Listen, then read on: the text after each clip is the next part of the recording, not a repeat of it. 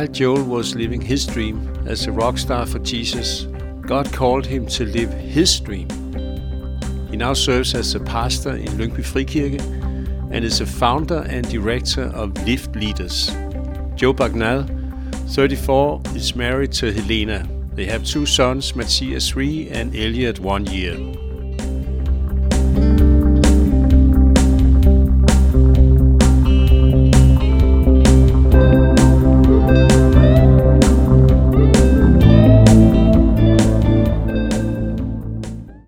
What do you highlight that your parents passed on to you?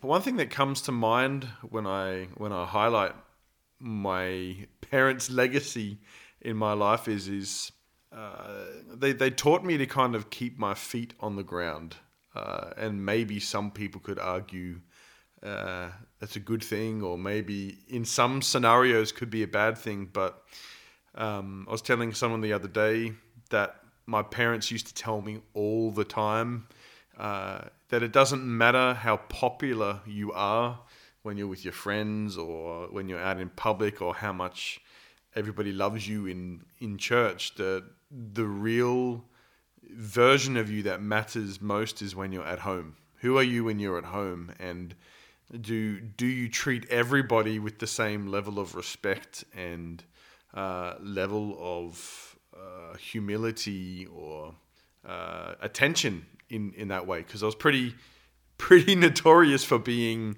everyone's best friend when I was out, but I didn't really uh, respect my parents as much as I should have, or maybe I wasn't as nice to my sister and and those things. So they were pretty good at reminding me to come back down to earth and, and bring things down to a a grounded level every every time I came home. And I think now that I have a, a pretty public kind of job, being a pastor, preaching, and uh, you know, have have traveled a lot in my time, it's a good foundation in my heart. You know, no matter how many people like a sermon, or no matter how many places you go, when I'm at home, that's that's really a thing that matters, to be grounded and and keep my feet on the ground.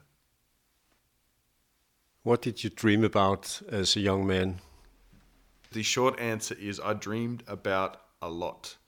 And that's probably the whole topic of of dreams is probably um, uh, a main message of my life, I, w- I would feel, or a main theme of my life. I, I remember a couple of years ago, this is before I, I met Helena and before uh, I was probably... Yeah, even considering moving to Europe, because that was a, a dream of mine for probably ten years. Um, I remember I was going through a tough time uh, in ministry and in, in my personal life, and uh, I went over to my parents' place for dinner, and um, my mum just looked at me and had this moment where she said, "You haven't talked about your dreams in a long time. You seem really down. Um, To me, I want to. I want to encourage you to um, talk to me about about your dreams. What do you want to do?" And the, I said to her, it was actually at that moment I said to her, "Yeah, well, I'd like to go back to Europe and travel back to Europe." And she proceeded to pay for my airline tickets and send me back to Europe. And that was the trip that I met Helena on. Um, but the reason why she brought that up was because all through my childhood, I. wanted to be a race car driver, and I wanted to be in, I don't know, in my teenage years, I wanted to be an architect or a, a rugby player. And um, uh, in my in my late teens, early twenties, I invested my entire being, my entire life into wanting to be a, a rock star for Jesus when I was passionate about drums. So I, I dreamed about Uh, so many things, and I think it actually was a constant, something that many people would have commented as my childhood. You know, a bit like Joseph, oh, there goes the dreamer. Um, I've I've realized about myself that if in fact I am not dreaming, I'm probably not alive, and uh, um, that's something I guess I like to encourage other people with too. You dreamed about being a rock star with drums for Jesus. But uh, that changed. What happened? Both of my parents were teachers.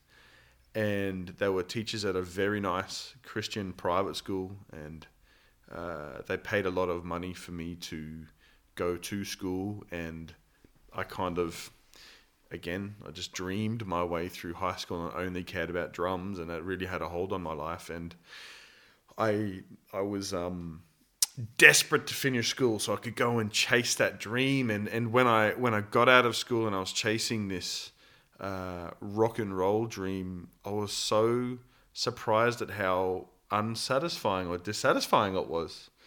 But I, for a few years, maybe two years, I, I struggled and couldn't put my finger on it. And then one day, uh, I got this random email from a man from another church. It was a different church. I mean, we didn't really know him that well, and he was just a guitarist actually serving on another worship team. I remember his name was Bob. He was a nice guy. I don't even know how he got my email address, to be honest. But he just sent me this email saying, Joel, last night I had a, a dream and a, and a vision, and I felt like the Holy Spirit told me to say that in the next twelve months, you will become completely on fire for Jesus and your whole life will change. And of course, I thought that was a good email to get. Uh, but it actually happened. I wasn't paying attention, but I remember reflecting twelve months later, um, all of a sudden, uh, you know, signing up uh, for more serving at church rather than being out playing my drums, and really all of a sudden just re- enjoying being a part of church more. And uh, that actually eventually in some time led me to go to Bible college and um, find myself in youth ministry. But I see that as a God moment where I was pursuing my own thing, and I did good things as a musician, and um, I enjoyed it, and maybe it blessed some people, but God actually did butt in. He actually did uh, intervene in my life and spoke through some random person uh, uh, very specifically that, hey, you're about to change direction in twelve months. And um, of course, when I look back further, all through my childhood and my teenage years, I got many prophetic words, and many people tried to speak into my life, but it was this out of the blue moment where the Holy Spirit really uh, spoke to me and, and sparked a chain reaction to change direction of my dreams in my life. And now I, I can't think of doing anything else.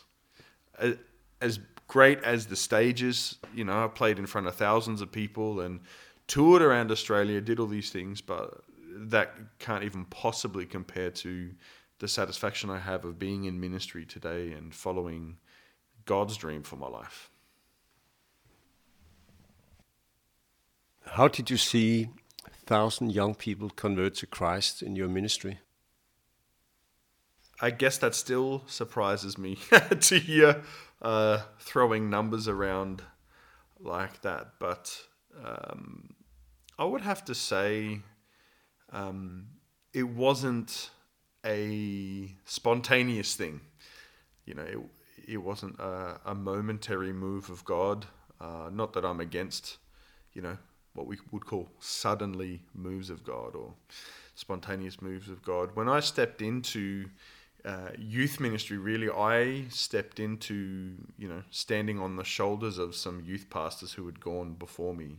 Um, our, our senior pastor, uh, and he was the really the leader who believed in me and saw the potential in me as a youth pastor. He himself was probably one of the most significant youth ministers of his day, and really pioneered youth outreach, church-based youth outreach uh, in Australia at that time, in another state, and then moved to Brisbane and planted a church. So there was already this D N A, this missional D N A in our church, and a priority on young people. And there was three uh, three or four youth pastors before me. I, I mean, I had been a, a youth leader, you know, a small group leader, a youth leader for uh, all of those um, youth pastors. But by the time it came to me to be the youth leader, there was already this uh, D N A and this heritage and this framework and this uh, method of continuously being involved in the community. You know, we didn't just run uh, youth programs on a Friday night. We didn't just do small groups and all those wonderful things, but um, throughout the week we were just in high schools. We had these opportunities to be in government, non-Christian high schools, serving the schools by um, doing whatever, whether it was running lunchtime games and programs. Um, I guess we were famous in Brisbane for being that youth ministry that cooked pancakes every week during the winter for free. We designed, uh, or the, the two youth youth pastors before me designed this trailer, this box trailer, which the back of it opened up with a barbecue, and there was a, a cabinet in, in front of that where we stored all the supplies, and we would just drive this trailer into the school and open it up and just flip pancakes, cook pancakes all morning, once a week in a few schools. And it was just this culture and this focus on serving the schools, serving the schools, serving the schools, meeting needs, building relationships, getting credibility. And this was done in some schools for ten years, uh, laying a relational foundation before we even spoke about Jesus or before we even invited anybody to anything. Um, so the so before me, there was this wonderful legacy of our servanthood outreach in schools that eventually, and this even started before me too, much before me as a youth pastor, where the school started to ask, what else do you do? What else do you do? You know, oh, we actually run a Friday night program, or funny you mentioned that. Uh, we have a motivational speaker coming from the United States. He's brilliant. Can he come and speak in your school? So all of a sudden we had these wonderful youth communicators doing tours around Brisbane schools where they would share life skills seminars, motivational seminars with students. The schools would absolutely love it, and we would then promote our gospel outreach nights at the end of the week in the schools. They would let us do that because they trusted us. And yeah, we held these excellent events. Again, they were a big effort, you know, big budget, big priority. Um, you know, by the time I'd left Brisbane to um, move to Denmark, we did a tour up and down the east coast of Queensland, you know, finishing in Brisbane with a night where there was three and a half thousand or four thousand teenagers at it. And it was a, a huge effort, but we just saw hundreds and thousands of young people make decision, decisions for Christ, you know, respond to the gospel. And we made a system where we would follow up the ones that came from our area, but we made sure we partnered with other youth groups so that they could follow up kids from their area. And, you know, the a long, long story short, Uh, how did we see it? It was a lot of hard work, but it was all founded on years of relentless relationship building and servanthood, trust building. And then when the time came, we were ready with something that was relevant for young people that we could invite them to. And of course, as we know, uh, the gospel works. When you preach the gospel, you can you can dress it up however you want. You can have whatever band you want on stage, or Uh, well, within reason, actually. If it's a bad band, it's probably going to not help you. But uh, if you if you if you set a great environment where people can be undistracted and hear the gospel in the pure form of its message, then it always changes lives. Why did you come to Denmark? Yeah, well, ultimately, I guess the easy answer for many people is, uh, well, I've got a Danish wife, so, uh, you know, why, why wouldn't we do that? No, um, ultimately, the, the, the primary answer is God called us here. Uh, as I said earlier, um, you know, it was a ten-year journey uh, since two thousand seven, realizing that God had called me to Europe, and I'd been in Europe pretty much every year for a decade, using all my holidays on that. But there was a moment where it was clear to Helena and I that we were called um, called to Denmark. And it actually happened. I, I can remember it was April two thousand fourteen. We were driving in our nice new car, loving our nice comfortable life, down to the beach, the Gold Coast, beautiful sunny day. Helena turned to me and she said, I could live in Australia for the rest of my life. And I was like, oh, that's lovely, honey. It's great that you acknowledge the awesomeness of my country. But even though uh, I knew in my heart months earlier, the Holy Spirit had whispered to me, uh, you guys will be in Denmark sooner rather than later. But of course, when you get a word from God, when you get a leading from God, you don't know what soon means. Soon could be another ten years, right? So that was April. In May, my senior pastor sat down with me and said, Joel, I've been fighting this for three months. Uh, and this conversation is not what you think it is. I don't want to have this conversation with you, but for three months, the Holy Spirit has been bugging me saying, you need to release Joel to Europe. You need to send Joel to Europe because his window is now. His window of relevance to young leaders is now. You can't hold on to him any longer. So I was shocked sitting there, you know, two months after uh, Helena's confession. We, yeah, we could be here our whole life. And also having heard the Holy Spirit speak to me. So that was May. Uh, we moved in December that year. Got rid of everything and, and moved to December, moved to Denmark months later. It was quite a rough time arriving in Denmark. Oh, yeah. Yeah, definitely. When we moved to Denmark, we literally responded to a word in faith. Uh, we didn't really have jobs. I didn't have a job. I just had this ministry I wanted to launch. And um, Helena had a job with, had a deal with an Australian employer where she was working two days a week. Now, you know, that's crazy because Denmark's probably, you know, top five most expensive country in the, you know, world to live in. So we moved to Denmark with nothing. Uh, we had a little bit of money, but of course that that went very quickly. And so we spent the first twelve months living in basically what was like a storage closet, you know, eighteen square meters, no kitchen, no toilet, no running water. You know, we just had to go and we're basically camping out in a room in a church um, for uh, for a year with a, you know, one-year-old son. That was difficult because we were living by faith and um, we had the income that Helena had, but then I was at the mercy of traveling and preaching and flying around Europe and relying on the generosity of churches. And we did that for v- virtually two years. And that was, that was difficult, uh, especially when we found out that we were pregnant with our second child. Uh, you know, it was just uh, it was just a really stretching experience where we had to really rely on God. And I can definitely see in some ways that I did need that. You know, coming from a large church in Australia, coming from things going well, having a reputation, to move to a country where you are virtually unknown.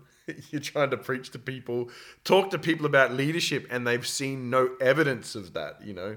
Oh, yeah, that's great. Cool. You've got these stories from Australia, but what do you mean you're you're living in a storage room in a church in Denmark? And uh, on top of that, all of the cultural things, and anybody who's moved country knows that it's one thing to holiday in a country, but it's another thing to be a part of the community of another culture. That is extremely uh, difficult. And so we we were really relying on God for miracles, and I, and and I sit here, and He's just been uh, so faithful. We we found ourselves to be a part of the most phenomenal church in the country. We absolutely love the church that we're a part of and a part of leading. We love our leadership. We just love the people in the church, and we're so blessed. You know, uh, in a country where a lot of people don't even have cars. You know, in our time we've been given.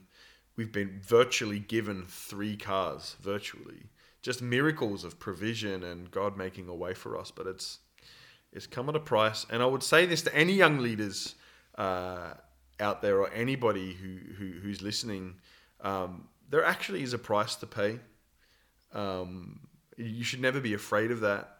But I think, you know, significant ministry and spiritual authority often requires a laying down or a sacrifice of self, and there's always a cost, there's always a price to pay to following Jesus. Never be afraid of that, um, but just take it into consideration. If you want to be great in the kingdom, you've got to be the servant of all, and you've got to be able to live selflessly and go through humbling processes.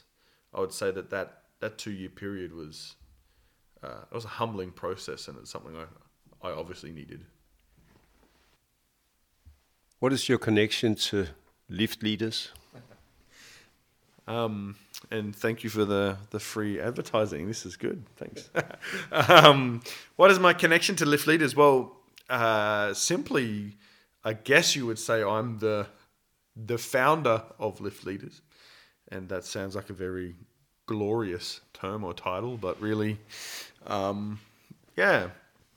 As you can hear in my story, leadership was not something that I saw was a possibility, or it wasn't even on my radar for my life. And so when God got a hold of my life and I got on fire for him, went to Bible college, it was in that process that I discovered I wasn't called to be a rock star. I was called to be a leader. But that was a long process of having uh, great leaders in my life pulling the potential of God out uh, of my life and training me and teaching me how to be a leader. And I've never ever seen myself as a leadership expert. I've never seen myself as a John Maxwell or a whoever you could quote. So many leadership experts and philosophers out there. But I am someone who is passionate about leadership because it revolutionized my life. So when we felt the call of God to start to move to Denmark, I asked God, well, what is it you're calling us to do? What is our ministry? What is my ministry? What... Uh, of course I could go and be a youth pastor. Of course I could go, well, do these things. I know these things.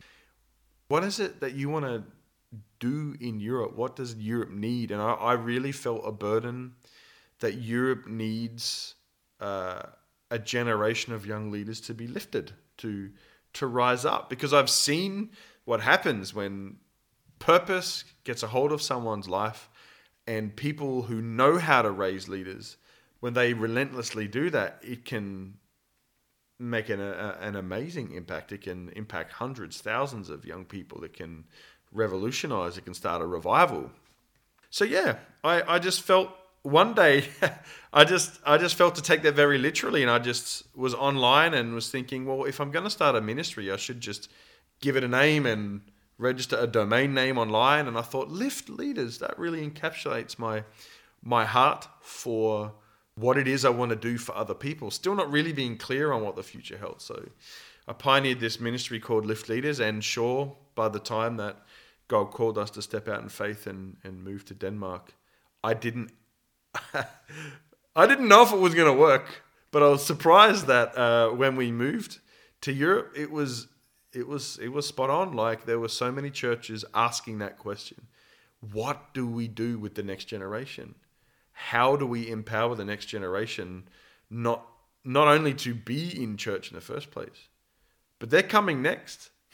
How do we equip them to be the future and to uh, grow the kingdom beyond us? And so uh, the last three and a half uh, years of, of being in Europe, uh, at least intensively the first two, uh, two and a half years was uh, all about lifting leaders, and Uh, still is today. Um, obviously, I have some other roles and things I'm doing, but that's that's a connection. It's it's something that I I don't see as an identity for myself, but I just see it as, I hope, a, a resource and something that can pour into churches all over Europe. How do you discover the potential and giftings of young people? Yeah, I think It, this sounds like, uh, could be cliche. Um, first and foremost, to discover the potential and gifting of young people, I mean, it can happen by accident. It can happen in many ways. Uh, but I think the most powerful way is, first of all, uh, understanding the responsibility and the nature of leadership. Um, leadership is a calling, especially in ministry. It's a spiritual calling. It's a high calling. And with that calling, you know, the the, the word leader, so it talks in First Timothy, um, if you if anyone aspires to be a leader, the word is um, uh, episkope, uh, which means overseer. Um, they, they desire a noble thing. And there's something, there's an element in leadership in being able to see. A leader is someone who is an overseer. I believe when God calls you to be a leader, uh, he gives you the gifting and the discernment to be able to not just see situations, not just to see strategies, but first and foremost, see people. And that's the thing that made the difference in my life. I did not see myself as a leader. I had a spiritual leader who obviously the Holy Spirit was in dialogue, revealing some gold and some potential in my heart. And um, that's always my encouragement to people if they want to lead young people. Always be asking God to reveal the gold in other people, to take their to take to take their um, their role seriously. Leaders aren't managers. I, I believe leaders aren't just people who can arrange events or who can coordinate or organize things. Leaders are people who have a gifting and a mantle from God to be able to first and foremost see people and develop people. And um, of course, with anything, as you grow in that, you grow in maturity in it and you learn skills and you can see symptoms. But my biggest encouragement to people is to partner with God, because you literally, there's just some people, if you look at with your natural eyes, you'll just see you'll just see what you see. I, I personally think that I may have looked quite average. Uh, I may have looked like this hopeless musician who was not good for much other than just hitting drums in time occasionally. But there's there's always a spiritual dimension to seeing uh, young people and to seeing potential. And I think that's the greatest tool.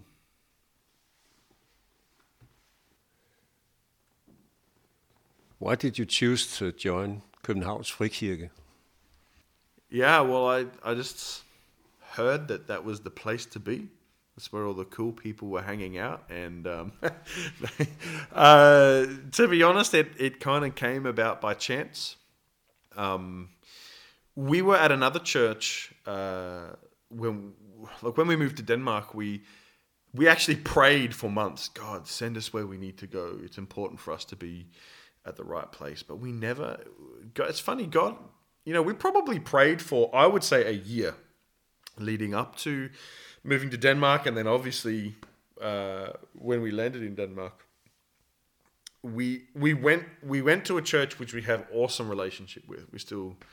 We still uh, love the people at that church. We love the leaders, have a great relationship. But they would also say, and we would say, it was a season that we were in, but we we could sense that it was a season, a temporary season. So we were praying, God, where do you want us to dig our roots down? Because every time we went to dig our roots in, it just, just couldn't seem to get any traction, or it just didn't seem to fit. We didn't seem to have any peace about it. And then, you know... God uses people in mysterious ways. We were at a family gathering with Helena's family. And uh, I met her second cousin, uh, a guy called Daffer, who, if you're listening to this, Daffer, thank you. And um, we still need to have that uh, barbecue, that catch-up again. and uh, um, yeah, we were just hanging out and chatting, and I was sharing my heart for Lift Leaders because we were a part of the church, but I was... almost never there because I was traveling around Europe and speaking and that stuff. Anyway, he went from that conversation and he went and chatted to Jacob Viftrup, who was, you know, leading the apostolic church movement at that time, still is at the, the time of this uh, podcast. And um, he just said, hey, I met this guy who's got a passion for young leaders and he's got this ministry called Lift Leaders. I just think you guys would get along. I just think that you guys would... Uh, really hit it off. And so the next time I I, uh, I chatted with Daffer, or we were we were in Kolding, because you know he lives in Kolding, and he said, yeah, I, I chatted to Jacob, and he yeah he, he thinks that you sounded really interesting, and I, I just feel in my heart that you guys need to meet. I said, great, well I I, I don't know, we haven't really found a, a church for us that we feel settled to be a part of, and I don't know, maybe maybe by meeting with him we could also discover what, what is like what is an apostolic church. I've heard of the apostolic church movement, but I didn't do much. So anyway, we met him. Uh, I just we we just wrote to each other on, on Facebook Messenger, and we agreed to uh, meet for brunch one one day in uh, in Roskilde when he was traveling through. And he just shared his heart, not only for the apostolic movement, but then he told me that he was moving to Copenhagen to um, become a pastor of a church. And I thought, wow, that sounds fascinating. And um, yeah, we we just uh, kept the relationship going. And when they moved, we just felt this prompting to come and be a part of the church. There was no... Uh, at that time, there was no uh, talk of ministry roles or no uh, guarantees of anything. We just thought, we really like this guy. And we really like the the idea of being a part of a new season and um, I guess a new era of a church. And uh, it sort of all went from there.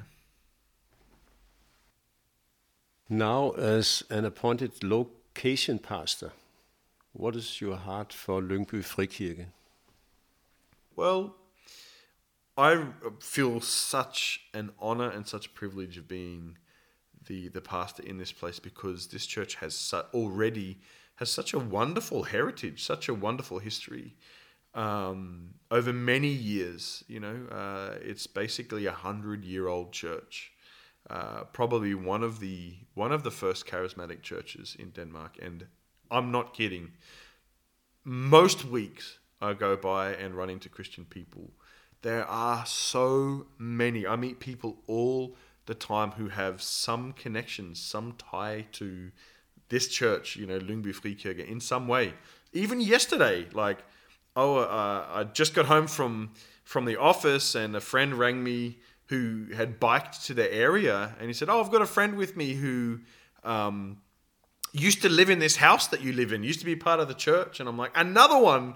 It's like every every other week, someone says to me, oh, I lived in that house. Oh, I went to that church. So wonderful heritage. And I think first and foremost, God has a, has a plan. He's always had a plan for this church to be an incredible lighthouse to, to northern Copenhagen and, and Norsholm. There's a mantle on this church to reach Lyngby and North, and Co- North Copenhagen and, and Norsholm. There's an apostolic heritage on this house. And what's what's on our heart is to really uh, build the next era, the next season with Jacob. You know, it's a, it's an interesting season because it's not just Lyngby now. Lyngby is a part of a greater Copenhagen with uh, Københavns Frikirke and, you know, in Frederiksberg and in Valby. So that that makes us a part of an even greater mission. But Um, really continuing that legacy. But to be specific as well, we're very excited about seeing it step into a new era again with, with reaching young families. We're passionate about young families because we are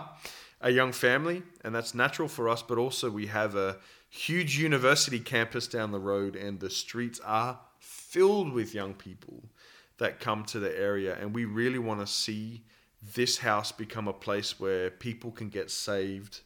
Uh, we're, we're reaching into the, the university. We're influencing society with the gospel. And that's really what's on our heart, to turn this place into a, a soul-winning center in this region again, but also a place where people can come and be discipled and released into their calling and their destiny that God has for them.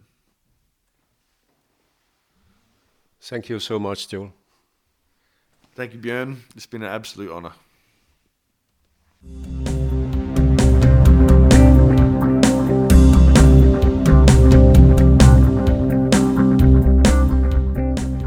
You may contact us Monday through Thursday, ten to twelve a.m. on plus forty-five, twenty-one, twelve, twenty sixty. plus forty-five, twenty-one, twelve, twenty sixty.